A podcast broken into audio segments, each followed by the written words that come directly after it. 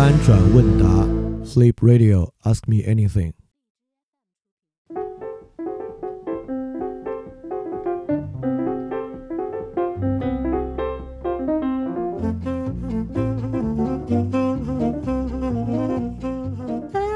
大家好，这是我们翻转问答的第二期。然后第二期我们回答一个这样的问题啊，这个问题是他说之前在节目里面听到我谈到过对外卖的一点看法，觉得外卖很辛苦，所以我就尽量少点外卖，甚至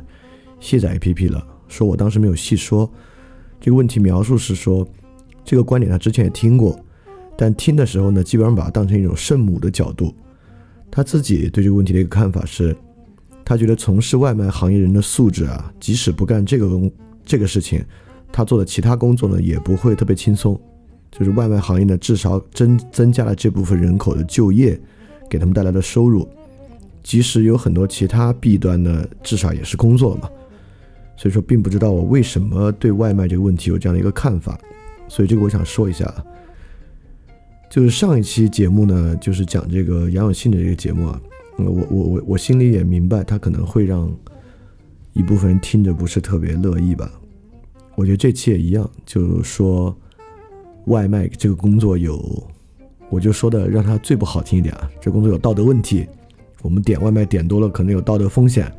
这个肯定也让很多人不是特别好听的一个论点吧。这个论点可能非常非常的圣母，圣母这个问题，我们找机会可能还得说一次啊，因为现在。这东西本来是个好词儿，现在也变成骂人的话了。所以，我们先说外卖这个事情。当然，我我我说这个事儿，你你你完全可以指责我有虚伪性啊。就是我自从搬家过来之后，这附近七幺幺没那么近了，然后吃的东西比那边也远也少。然后，其实搬过来这几天，我基本上也在点外卖。所以我话虽然这么讲，你也可以说这特别虚伪。就关于这一点呢，我在最后也会提一下。那首先说外卖这个工作糟不糟糕，就是以他们的职业素养和他们，不是他们呃很多时候可能并不完全是他们自己努力程度不够的原因，他们出身、他们的社会资源，最后所落得的这个职业素质方面的水平，他们除了做外卖，能不能做其他工作？是不是其他工作也这么苦呢？我觉得还不是，外卖确实是。最糟糕、最糟糕一个工作了。我之所以这么讲呢，有以下几个原因。第一呢，呃，呃，我们先说一个对于这个这个劳动伦理最基础的一个理论啊，就是马克思的劳动异化理论。在马克思的劳动异化理论呢，呃，其中一个核心逻辑就是劳动者是否掌握劳动资料。呃，这个听起来特别陈词滥调啊，因为在我们的这个从小的思政教育课上就这么讲，在思政教育课上讲的东西呢。大多数会比较陈词滥调一点，但本质上来讲，这个这话，马克思最初这个论断本身还是有很强很强的价值的。这个基本价值就在于，如果这个劳动对象不属于你自己，劳动的目的不属于你自己，用我们最大白话来说啊，就是你是被强迫、被劳动以外的要素促使你去进行劳动的，在这个过程中呢，就会出现异化嘛。就是这个劳动的目的不属于你，成果不属于你，你被迫了。明明人能够从劳动中获得的非常重要的心理感受、非常重要的心理价值和要素呢，你就都没有，啊，是这么一个异化。这个道理虽然非常简单，但是实际上呢，在劳动异化这中间，我认为呢还有各种不同的层次。哎，这个层次我觉得还挺有意思的。其实大家自己听一听，自己也能够。因为说实话，我们都是受劳动异化的。我没有啊，就是大多数参加工作的人呢都受劳动异化。你也可以听听你自己受劳动异化的水平。我举一个典型的，在马克思的那个时代呢，说劳动异化的核心呢，就是说工人了，对吧？工人的生产资料和目的不是他自己的，而是工厂主的。但其实，在工人里面呢，现在也慢慢形成了，就是我看到啊，在工作实践之中，形成了一个一个阶层。那这个阶层呢，它其实劳动异化现象并没有那么严重，就是高级技工。因为我出生的那个城市是一个重工业城市，这个重工业城市呢，有很多的高级技工在这个机械和工业生产的各个环节之上。这些高级技工呢，我们用俗点的话说啊，他还真有一点点工匠精神。在这个工匠精神的精进过程之中呢，他成为一个职业，从成为一个操作技术方面的领导和领袖，在这个操作技术方面领导和领袖给予其个人的尊重和成就感呢，其实还挺高的。他每天跟他的班组接触啊，帮别人做各种各样的问题啊，当这个解决问题啊，包括当他们自己需要这个生产工艺的革新的时候呢，基本上是他来挑头来做实际操作技术的革新。虽然确实生产资料不归他，然后他自己也受他的剩余价值和剩余劳动时间被剥削，但本身异化没有那么严重，这是比较好的一个。那我转过来，实际上说外卖这工作为什么是最糟糕、最糟糕的工作了？我会提出它的几点性质，你也可以由此来看看你自己的工作，它是不是那么糟糕。这个也可以和我们之前在很多期节目里面都提到的那个人工智能训练员，就是帮人工智能做对象描边，去帮人工智能做监督学习，来判断人工智能认猫认狗认的对不对这工作一样，同样是非常非常糟糕的工作。而我们之前开玩笑还一直说过，说这个电梯的驾驶员，可能好多比较年轻的听众都不知道。说它是最糟糕的工作，但说实话，我觉得电梯驾驶员比外卖来讲呢是个好的工作。好，外卖这个工作之所以是一个最糟糕的工作，我认为是三个共同的原因构成的。第一，外卖是完全游离于世界之外的工作。就外卖这么说吧，有一个概念叫做这个社会一个城市的空间是由这个。呃，有一可能有很多很多不同的空间形态啊，但有一种典型的空间形态呢，叫飞地，就是非的飞，就是在这个空间呢，人不会留下任何痕迹，在个在这个空间你看不到任何在这个空间待过的人留下的痕迹，就是像这个空间曾经的样子一样，比如说地铁，对吧？你家里满是你的痕迹，你的这个。你的这个家，你的工作空间呢，也满是你们这个团队的痕迹。但地铁呢，你就在这里经过，而不留下任何痕迹。因此说，人跟这个空间的交互是很少很少的，是不对这个空间施加任何影响的。外卖就是这么一个环境。外卖实际上连接三个端点，它连接餐厅，它连接送餐人的家或者公司和路上。它基本上工作的空间是在路上。这个。送快递的啊，甚至都还有他们的分拣点、他们的分包站，来作为属于他们的一个空间。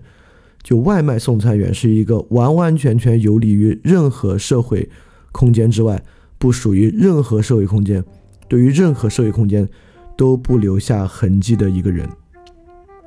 这是其一，他完全游离于世界之外，他仅仅属于这个世界的中间空间。呃，这么说起来其实还挺抽象的，因为我们大多数人并没有这样的生活经验，就是一直奔波在这个飞地之上。呃，你也不是外卖，你也没干过闪送。但其实我自己因为搬这个图书馆的原因，很多书要搬，找搬家公司不方便。我自己曾经有四五天，每天买一个小车，然后固定在我那电动车的后面，就在这两地搬这个书，算是体验了一下这个送餐员。我我的强度还没有他们大啊。但我距离远一些，体验了一下他们他们的生活，我可以非常非常简单的说，就是只要每天有大概超过六个小时在外面的路上，你立马就会有巨大的空洞感，就你会觉得我一天的生活是虚的，没有任何意义，所以我就可以这么简单的说，一个完全脱离于任何属于他空间的人有多糟糕。比如说出租车司机在两个层面上就好于。外卖第一，出租车司机的车内空间，基本上车内会形成一个空间，这个空间跟他自己是有关的。第二，也是我想说特别重要的一点，为什么外卖游离于世界之外？出租车司机好歹是和人接触的，虽然也是都是萍水相逢，但其实很多出租车司机他跟你相处十分钟、二十分钟，这十分钟、二十分钟呢是说说话的，说话多说话少取决于你跟出租车司机的健谈程度啊等等的。但外卖跟人的接触啊，真是最短暂、最短暂的，四秒钟、五秒钟，在餐厅里拿着餐往外走，送到你手上，没有多的话，然后这个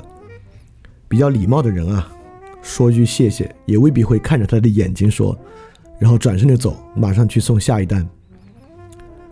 这个工作甚至跟任何其他人都没有交没有交流，比如说我我刚才讲的那个一个高级技工。他跟他的班组是有相当紧密的人际关系的，而且这可能在一个比较稳定的工厂里啊，这一下就是十几十年的交情。一个出租车司机呢，没有跟任何人有很深度的交情，但也跟人呢有将近十多二十分钟的共处对话。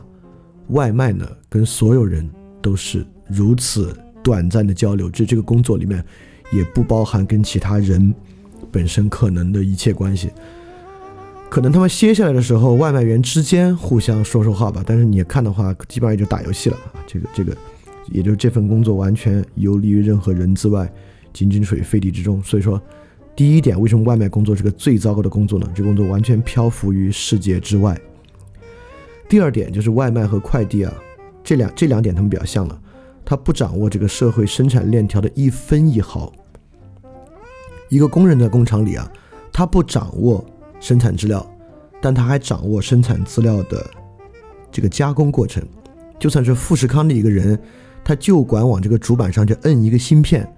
他也往上摁这个芯片了。但外卖这个工作，完全就是一个纯粹的 deliver，一个没有任何操作性的一个 deliver 工作。他从这边拿到别人做好的一份饭，然后去到那边交给别人吃的一个人，他做的工作呢？就是在这个过程之中的钱不是他的，事情不是他的，他对于任何地方都没有决策权。其实，某种方面呢，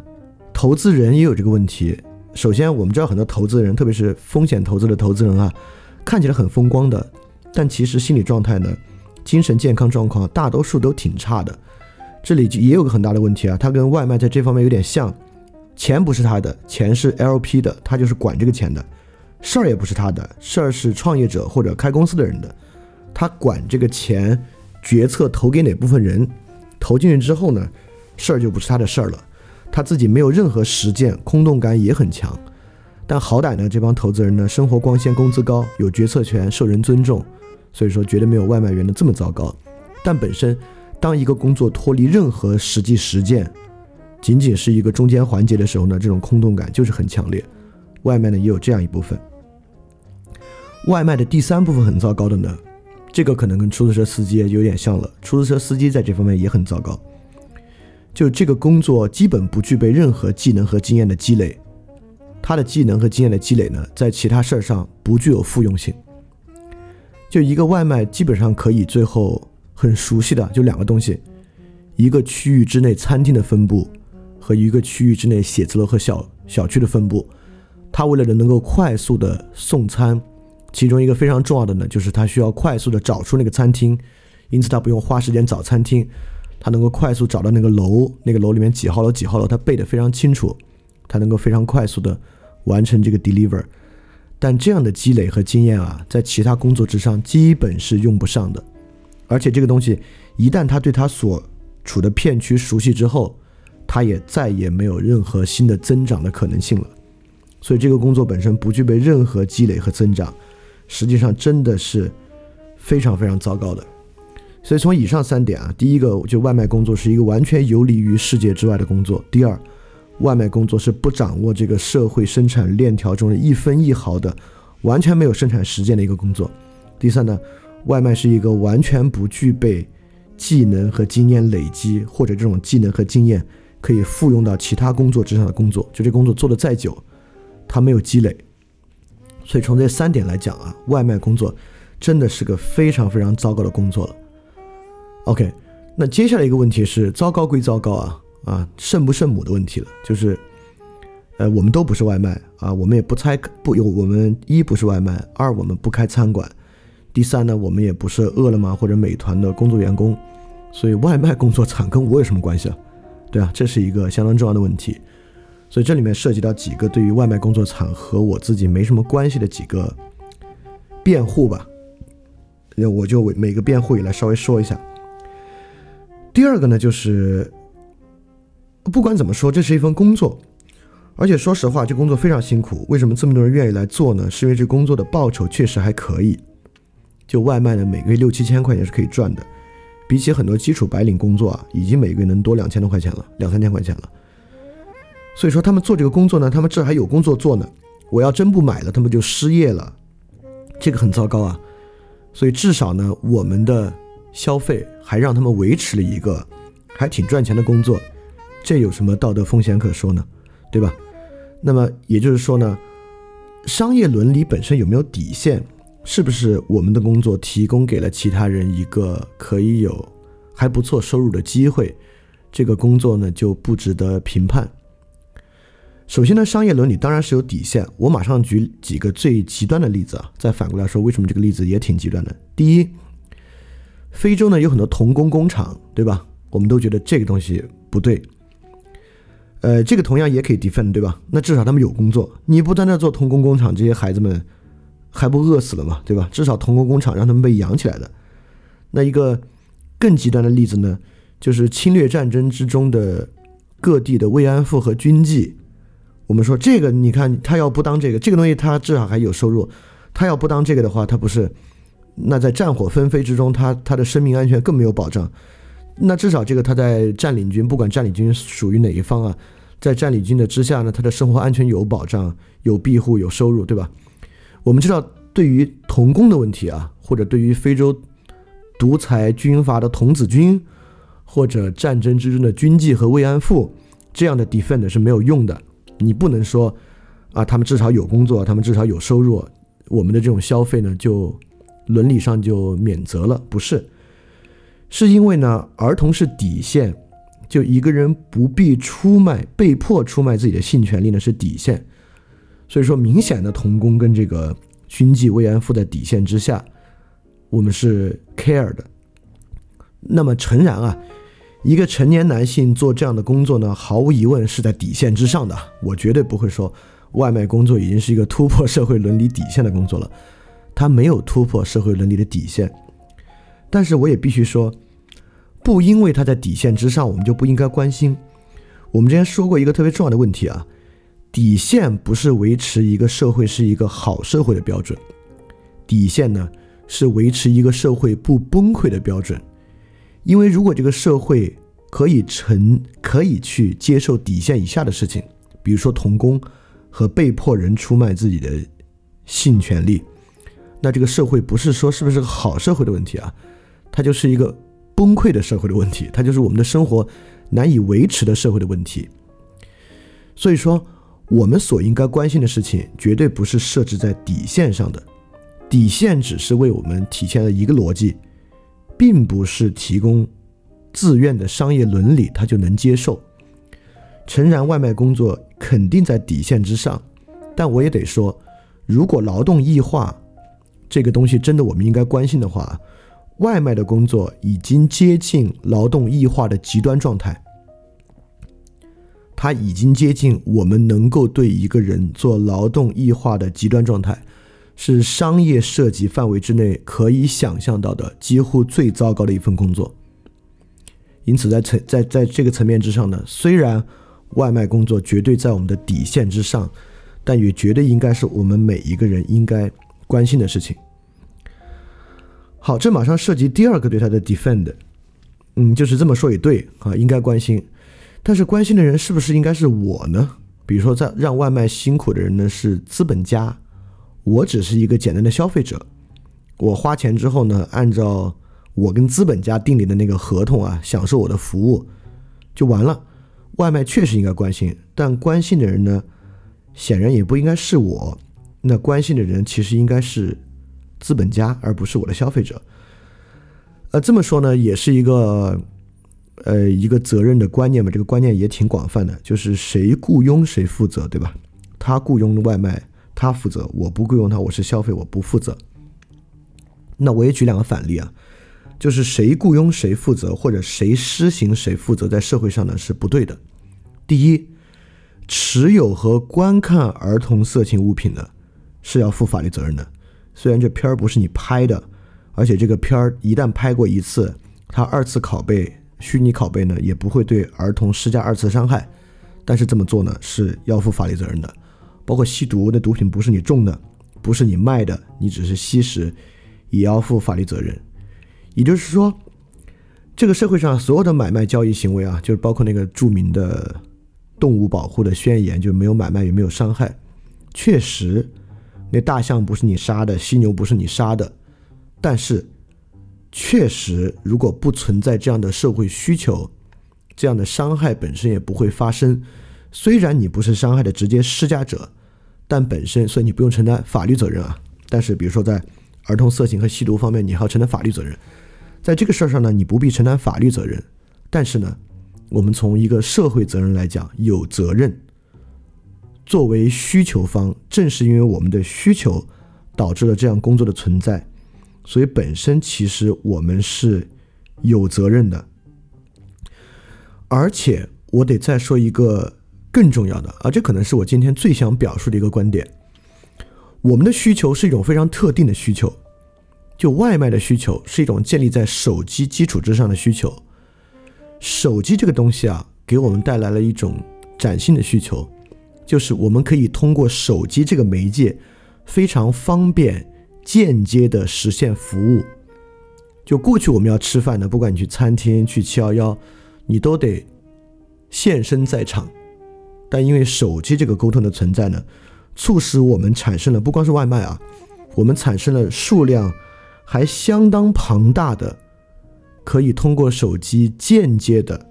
不必跟其他人产生直接接触。就可以完成的行为，也包括但不限于网恋、网上兼职，而且也包括我们之前说的那个例子啊，就是人工智能监督学习员，类似这样的工作。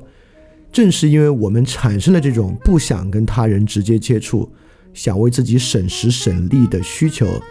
才产生了这些来弥补我们跟他人不直接接触的间接环节的工作。而在我看来，我们为了自己的方便，为了减少风险，而不愿意跟他人直接接触，只愿意待在家里，不管是网购、网恋，然后网上买外卖等一切的行为呢？在我看来啊，这是一个过度的需求。这听起来特别难以接受，但是，呃，你想想，我们之前节目讲过卢梭，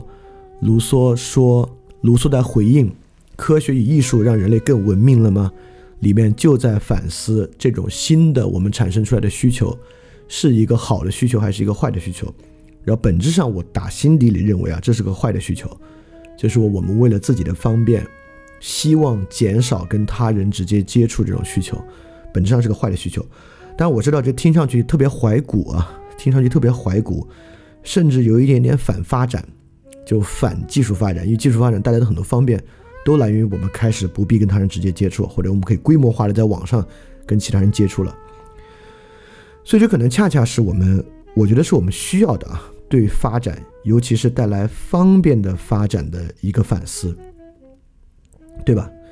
所以第一，我们在这里讲了，没有买卖就没有杀害，就是需求方需要负责。第二，我更细节的说了，我们这种需求为什么会导致这种完全游离于社会之外的工作，恰恰是。我们某种程度上想要游离于世界之外，而我们游离于世界之外，同时我们要活下去。所以说，我们游离于世界之外，实际上心理负担和成本转嫁给了他们，转嫁给了外卖和快递，他们在承担我们想少跟其他人接触而所成的所产生出来的成本。当然，在这方面还有一个相当重要的辩护呢，就会说。全中国可能有上亿外卖的用户，就我一个人少买一点，对这个事情真的不会有影响。就像全世界可能有好几亿野生动物用品的消费者，就我一个人不买象牙制品，一个人不买犀牛角，一个人不买动物皮毛，好像对这个事儿本身也不会产生太大的影响。但这个这么说，其实没有太大的问题。但这其实也恰恰是现代社会的一个大问题，对吧？现代社会的任何困境和问题，我们都会觉得，嗨，我一个人做能怎么样呢？呃，所以说 情况就越来越糟糕。所以这点我不准备讲太多啊。这是第二点。第三点对这个问题呢，还有一个辩护，就是这个快递和外卖啊，也不是未成年人，都是成年人，都是自由选择的，工资也挺高，也不犯法。如果他们都不可怜自己，我干嘛要可怜他，对吧？他们心安理得的选这工作，而且你肯定会说啊，可怜人必有可恨之处。他们也不是道德完人，他们也是每天一有空就在手机上玩游戏，陷在这个休闲娱乐之中，胸无大志。然后之前可能学习也不努力，才干这个工作，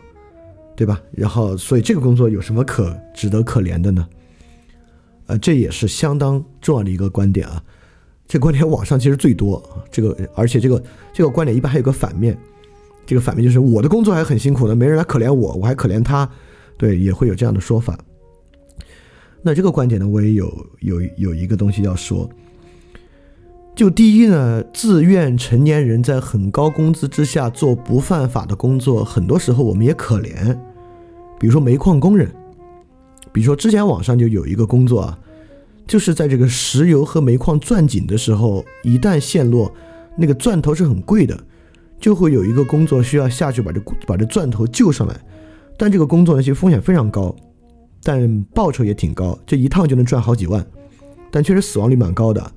然后，但是后来也有说这是个谣传，但 anyway 不管啊，我们就做思想实验也行。假设这个工作真的存在，其实我们大多数人，其实我说实话，我现在说这个判断的时候啊，我心里发虚。我想说的是，我们大多数人听到煤矿工人的工作和这种去油井里面拯救钻头的工作，我们都觉得这工作很可怜，很值得可怜。我真我心里希望是这样，但我有点对这个结论发虚。我觉得很可能在主流观点里面，可能已经不是这样了。我们有可能觉得这个东西不值得可怜，因为他们是成年人，自由选择，工资很高，也不犯法。所以现在这个社会上形成一种道德偏见，就是我们只对选择性的对象有同理心。其一呢是儿童老人，我们对儿童老人呢有同理心，但其实现在这一点也在瓦解啊。儿童有这个熊孩子，老人有碰瓷儿的。就我们觉得儿童老人的处境呢，也未必值得可怜。因此，从这点我们其实能看出，在这个社会上，由于每个人可能都觉得自己太可怜了，导致所有人可怜他人的动机消退的太快了。我们都有点觉得他人不值得可怜，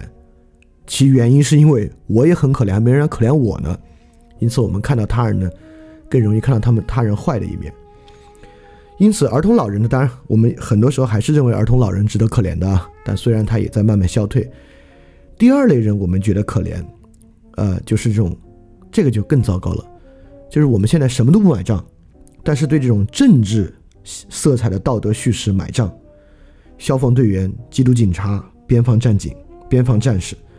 就这类人啊，我们很有同理心，我们觉得这真是伟大。就他们要出事了，真是值得可怜，他们家人可怜，他们也可怜。就对于这种政治性的道德叙事呢，国家主义的道德叙事呢，反而我们非常买账。在这么一个同理心如此稀缺的时代，各地只要发生任何灾害，对于军人、对于消防战士，也是拿薪酬的，也是成年人自由选择的，不犯法的。这个、这个、呃，这个伤害比较高的工作呢，我们就真的很有同理心，很可怜。所以，我们现在真的把我们。如此稀缺的同理心啊，全花到这个政治道德叙事上去了。我觉得这是相当相当不值的。那我们尤其不可怜的呢，就是跟我们一样的其他普通劳动者，在城市中的其他劳动者，不管他是工作外企、私企、金融，工资高、工资低、地位高、地位低，我们都普遍缺乏同理心。我们觉得都不值得我去同情，因为还没人同情我呢，对吧？所以这是第这是第四点，第四点呢，我只能指出问题，就是我觉得不应该这样吧，这种选择性的同理心，就尤其不该把我们谨慎这点同理心花到这个政治道德叙事上去啊。因此呢，从这个生出来一个补充，有一个逻辑我也反对，这个逻辑大家听得特别多啊，是波兰的一个主教说的一句话，在二战的时候说的。就当时他们逮捕犹太人的时候呢，我无所谓；然后他们逮捕共产党人的时候呢，我无所谓；他们逮捕天主教徒的时候呢，无所谓。最后当他们找我的时候呢，也没人来关心我了。对，这是一个相当 strong 的逻辑。